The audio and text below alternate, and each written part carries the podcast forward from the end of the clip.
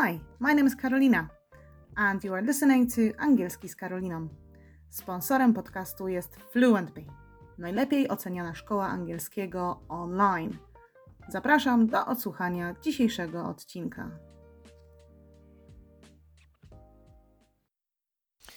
Kiedy uczymy się języków obcych, nieuniknione jest to, że prędzej czy później będziemy popełniać błędy. Powinniśmy się do nich e, przyzwyczaić i podchodzić do tego z dystansem, ponieważ nawet w naszym ojczystym języku zdarza nam się coś przekręcić, źle odmienić lub napisać i często się z siebie śmiejemy. W nauce języka angielskiego powinno być podobnie. Dlatego też chciałabym Państwu przy, y, przybliżyć bardzo charakterystyczne błędy, które popełniamy, kiedy tłumaczymy coś bezpośrednio z języka polskiego na język angielski. I wydaje nam się, że to ma sens i brzmi to poprawnie, a często jednak tak nie jest. Tego typu błąd to tak zwana kalka językowa.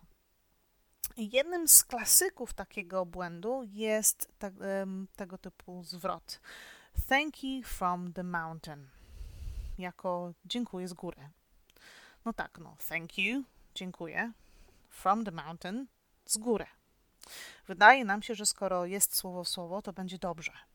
Ale niestety jest niepoprawnie i nasz rozmówca nie będzie wiedział, że chodziło nam o zwrot thank you in advance. Myślę, że ten zwrot jest bardziej żartobliwy i że aż tak źle z nami nie jest, kiedy mówimy po angielsku, więc podam Państwu inny przykład.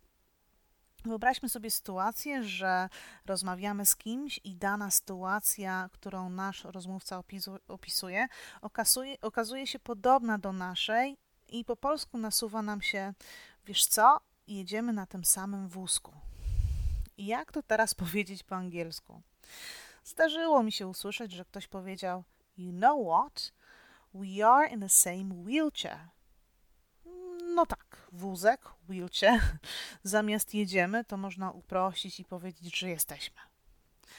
A jak powinniśmy to powiedzieć? You know what? We are in the same boat. Czyli raczej po angielsku powiemy, że płyniemy tą samą łodzią, niżeli jedziemy na tym samym wózku. We are in the same boat. A może teraz spójrzmy na inną sytuację. Wyobraźmy sobie, że właśnie się wyprowadziliśmy z naszego domu rodzinnego, jesteśmy przeszczęśliwi i organizujemy parapetówę. Oczywiście w tym przypadku im więcej gości, tym lepiej. Więc pytamy naszego przyjaciela: Hey, would you like to come to my windowsill party? A on na to um, What kind of party is that? Jak powinniśmy to powiedzieć? Hey, would you like to come to my housewarming party? Tutaj ciekawostką jest to, że pojęcie wzięło się z czasów, kiedy w domach jeszcze nie było ogrzewania i goście jako prezent do nowego domu przynosili drewno na opał, więc dom zostawał dosłownie ogrzewany. Stąd housewarming party. Nawiązując do poprzedniego przykładu, moglibyśmy powiedzieć: To ma ręce i nogi. It has arms and legs. Um, czy to na pewno tak? Nasz rozmówca odpowiedziałby na to nieco skołowane: Why does it have hands and legs? I don't know what you mean. Jeśli chcemy powiedzieć, że coś ma ręce i nogi, to po prostu to ma sens, czyli that makes sense. Oczywiście, że to ma sens i zapewne z czasem zrozumiemy, że kiedy mówimy po angielsku, to tłumaczenie czegoś w słowo w słowo nie jest najlepszym sposobem. Raczej powinniśmy się trzymać takiego ogólnego znaczenia, bądź zapytać rozmówcę, co by powiedział w danej sytuacji, używając tego typu zwrotów. What do you say when? lub How do you say? I możemy tutaj wytłumaczyć dalej, o co nam chodzi, a rozmówca znajdzie nam odpowiedni zwrot, którego szukaliśmy. W ten sposób na pewno zapamiętamy ten zwrot o wiele lepiej.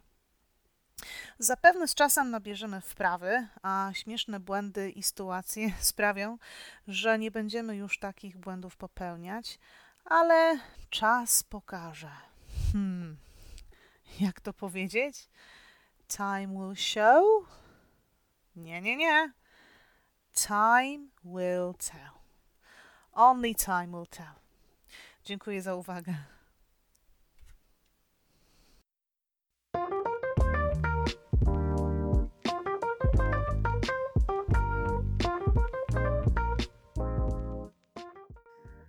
Hi, my name is Karolina and you are listening to Angielski z Karoliną.